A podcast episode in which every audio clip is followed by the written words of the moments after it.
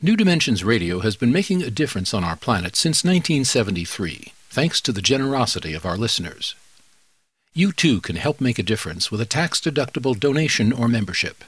Please visit our website, newdimensions.org, and just click the Donate button. We at New Dimensions thank you for your support. Hello, I'm Michael Toms. Welcome to the New Dimensions Cafe. Today I'm hosting Hank Wesselman, and he's the author of The Bowl of Light, Ancestral Wisdom from a Hawaiian Shaman.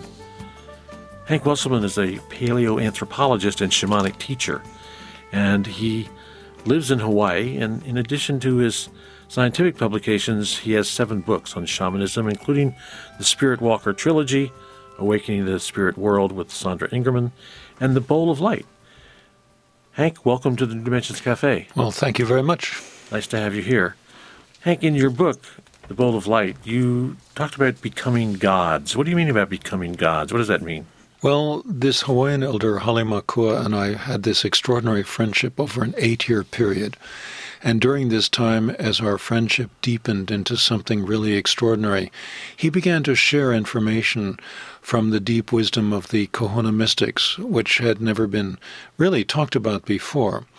And there was one particular day when just he and I were together, when I asked him some very specific questions on the fact that he often made the observation that we come into this world as gods.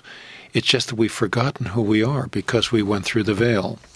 So I got him to talk about this, and he talked about the fact that among all the creatures on this planet, humans are creators.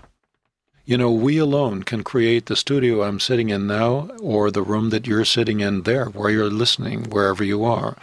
You know, the dolphins and the whales, the other really highly evolved beings on this planet, could not do that. We're creators, and he felt that we embodied specifically to develop our egoic self.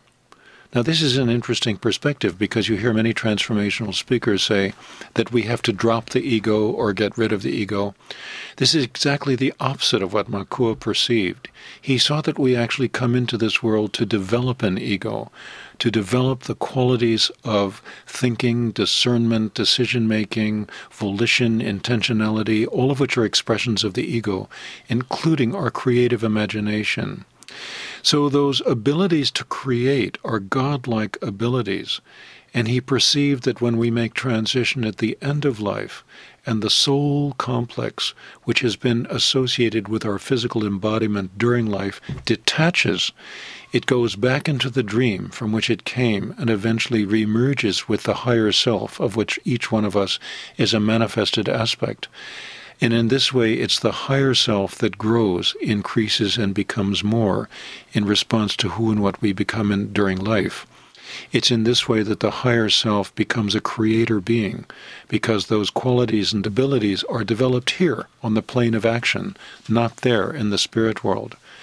And as we continue to do this on our long walkabout across eternity, we eventually step up in the spiritual hierarchy to become godlike beings. And this is what our destiny is, as embodied humans, to eventually become gods. There was a wonderful quote you had in the beginning where you had Hale Makua's quote, that you also had a Henry Miller quote from the Colossus of Marusi.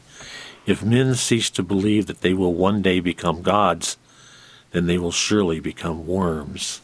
I love Henry Miller. Yes, I do. He was a friend of my mother's back in the 50s in Big Sur. A very extraordinary man. The Oranges of Hieronymus Bosch. Yeah, I love his writings. He's one of the really great American writers. I agree with you. I totally agree with you. He was an amazing, amazing writer. Yeah.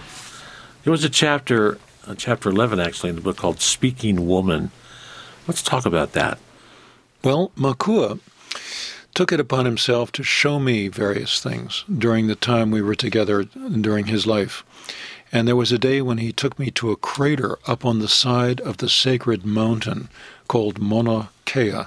Mauna Kea is the most sacred mountain in Polynesia. The entire mountain is a heiau, a temple. The crater he took me to is a place called Speaking Woman, because there's a spirit associated with this place that he wanted to bring me into alignment with. And so on a very bright, hot, sunny day, we ascended to about the 9,000-foot level, and he took me to the edge of this crater, which was a perfectly circular, steep-sided, bowl-like cinder crater. And he first had me circumnavigate the rim of this crater 3 times. And it was strange because as I walked the crater, there was no trail, so I had to keep my eyes on the ground.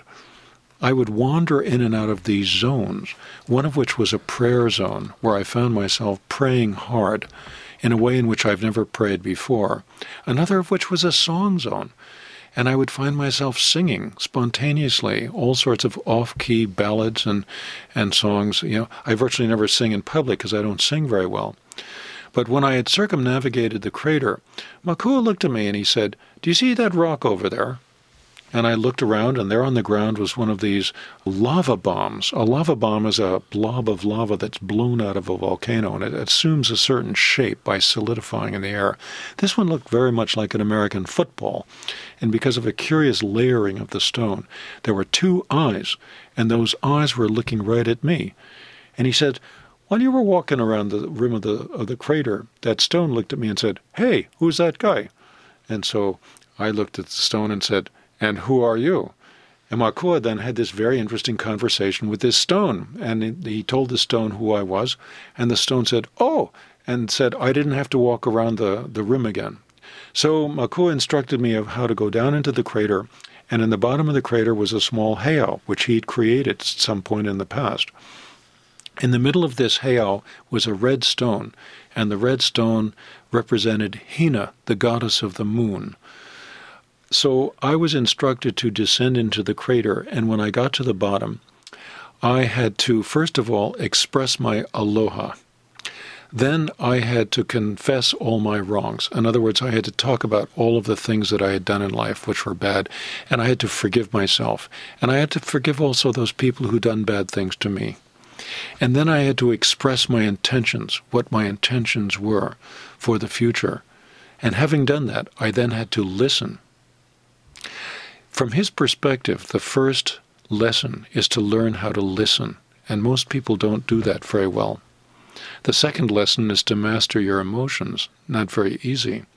So I walked down into this crater, watching my goat. There wasn't a trail to walk. No trail at all. You know, I watched my go-to-town shoes get carved up by these rocks very, very quickly. Really thank the gods I didn't wear sandals. And when I got down there, I entered the heiau in exactly the way he'd prescribed.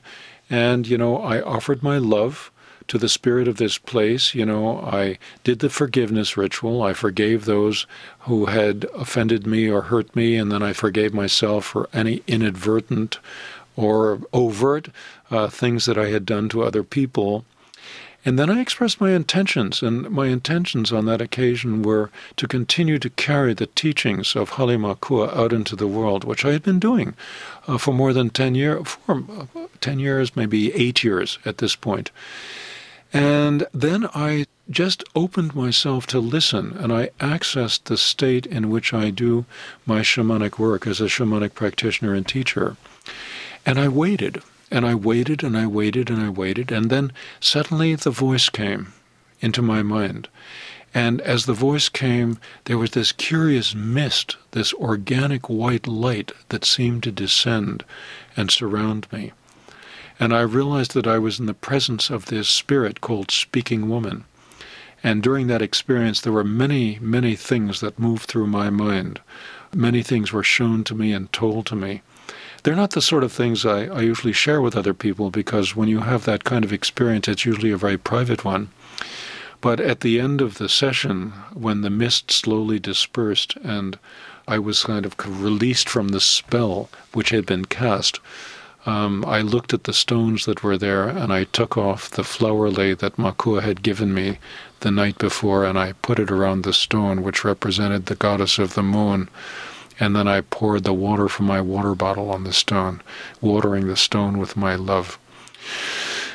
It was really quite an experience. And then when I climbed the crater walls once again and rejoined Makua, he looked me over with obvious satisfaction. And he sort of tapped me on the chest and he said, "You know, these are the mysteries. These are the mysteries, and we must remember that no one thing is sacred. That's because everything is sacred. And as he did, he turned and he looked at that red stone in the bottom of the crater. And it was, a truth which he conveyed. The fact is that everything is sacred, not just one thing. And he was also conveying his profound awareness of and respect for nature. Because from his perspective, the true God is nature on this planet, nature infused with life force, which is free. It's the goddess who gives us everything she's got and never asks for anything in return. And what could be better than that? So where was Jill during this? Was she there? Jill was at the hotel. She was at the hotel. Yeah, she followed us up the mountain about 3 or 4 hours later, so we crossed trails, and she drove me back to the west side, and Makua went on to his home on the east side. Uh-huh. But that was also the place we had that extraordinary conversation about the source, the great central sun, the source from which everything came. The word that he uses to describe the source is the word Te'avi. Te'avi, that's actually a Tahitian word, a name. And in his perspective, Te'avi was the great seed of light that floated in the abysmal darkness until it lit up with that blinding flash and began to expand out into the void. And as it did so, it breathed a single sound. See, in the beginning was not the word. In the beginning was the sound that creates all. And as it breathed the sound out into the void, the unity became dual. And the duality was what the Hawaiians call Kāne wahine. Kāne means man, wahine means woman. It's the word that they use, or the word that the common people use, for the creative principle, which is both masculine and feminine. The great secret is they're actually one, but they're dual in their expression, and between them, the creative principle expressed everything into existence, created everything with the 3 laws of creation. And we talked about that on the side of this mountain with the sun blaring down upon us. The first law from his perspective is the law of free will. In order for Te'avi to divide itself and send out its seeds of light into the void, those seeds then become creators, in search of reunion with the source from which they came. And they yearn to return to that source, and as they do, they create the universes as they are today. So the law of free will, the law of aloha, which is also what some people call the logos, and finally, the law of light. Light is the material out of which everything is created by Kāne wahine, by the masculine feminine force of creation. So that source itself is not the creator. It emanates. It's the originator, but it doesn't create. It expresses itself. It emanates, and it does so constantly. And as it does, it feeds the creative principle, which in turn is in touch with the infinite wisdom of the source and creates the universes as we know them. I want you to talk about your relationship and your partnership with your wife, Jill Kuykendall. She's an important part of your work. It's a very extraordinary relationship.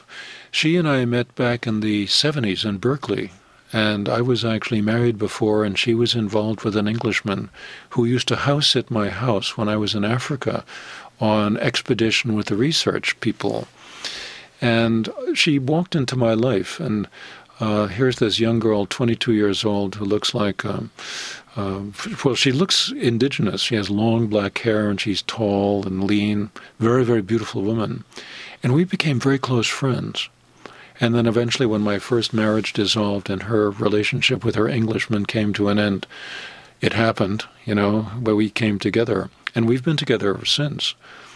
Jill is a physical therapist, and she has an interesting healing modality now, which she actually began to learn about while she was working in acute care rehab in Sacramento. She would have these experiences where she would be the one who had to get patient X out of bed after, for example, open heart surgery.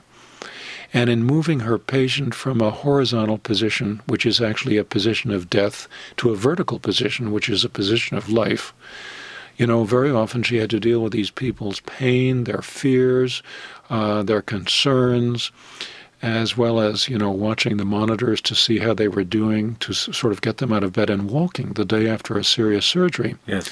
And there was a day when she was working in the acute care ward, and she saw this curious flickering in the light, which it's kind of like when you look at the road and it's hot and you see that shimmering above the asphalt.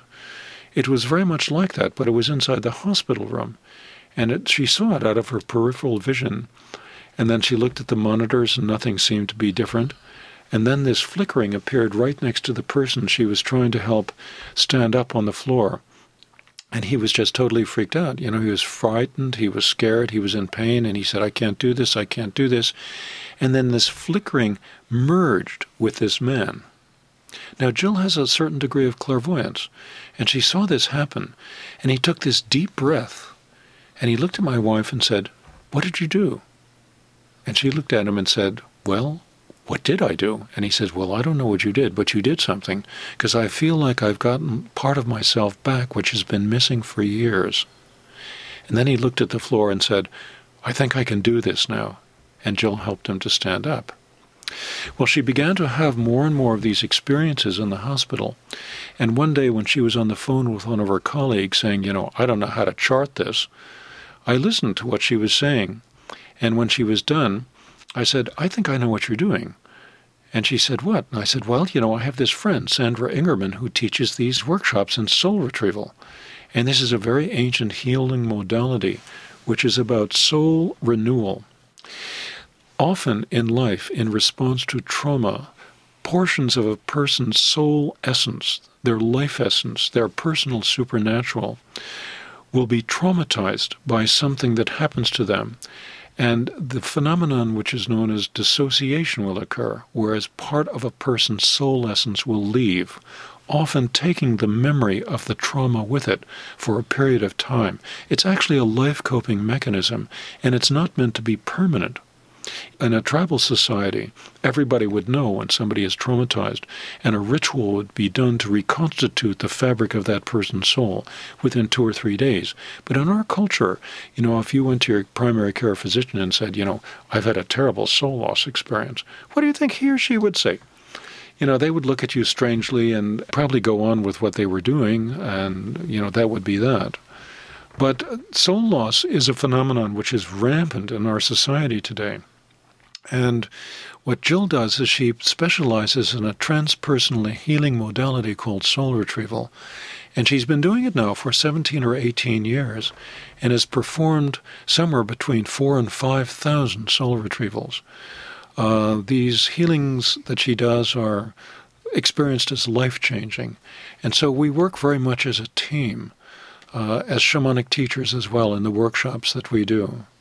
For those who are interested, you could go to our website, sharedwisdom.com, and go to events and see what we're involved in.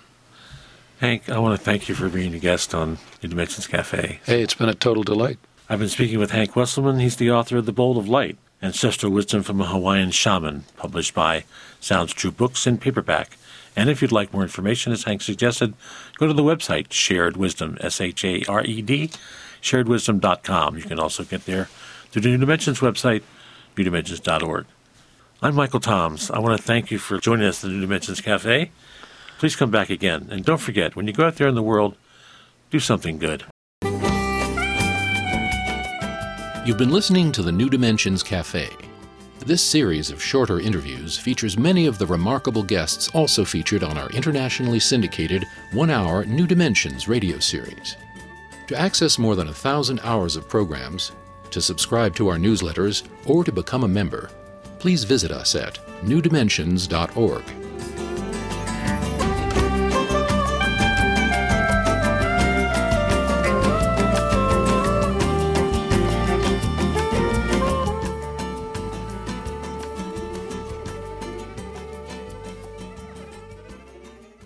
New Dimensions Radio has been making a difference on our planet since 1973, thanks to the generosity of our listeners. You too can help make a difference with a tax-deductible donation or membership. Please visit our website, newdimensions.org, and just click the Donate button. We at New Dimensions thank you for your support.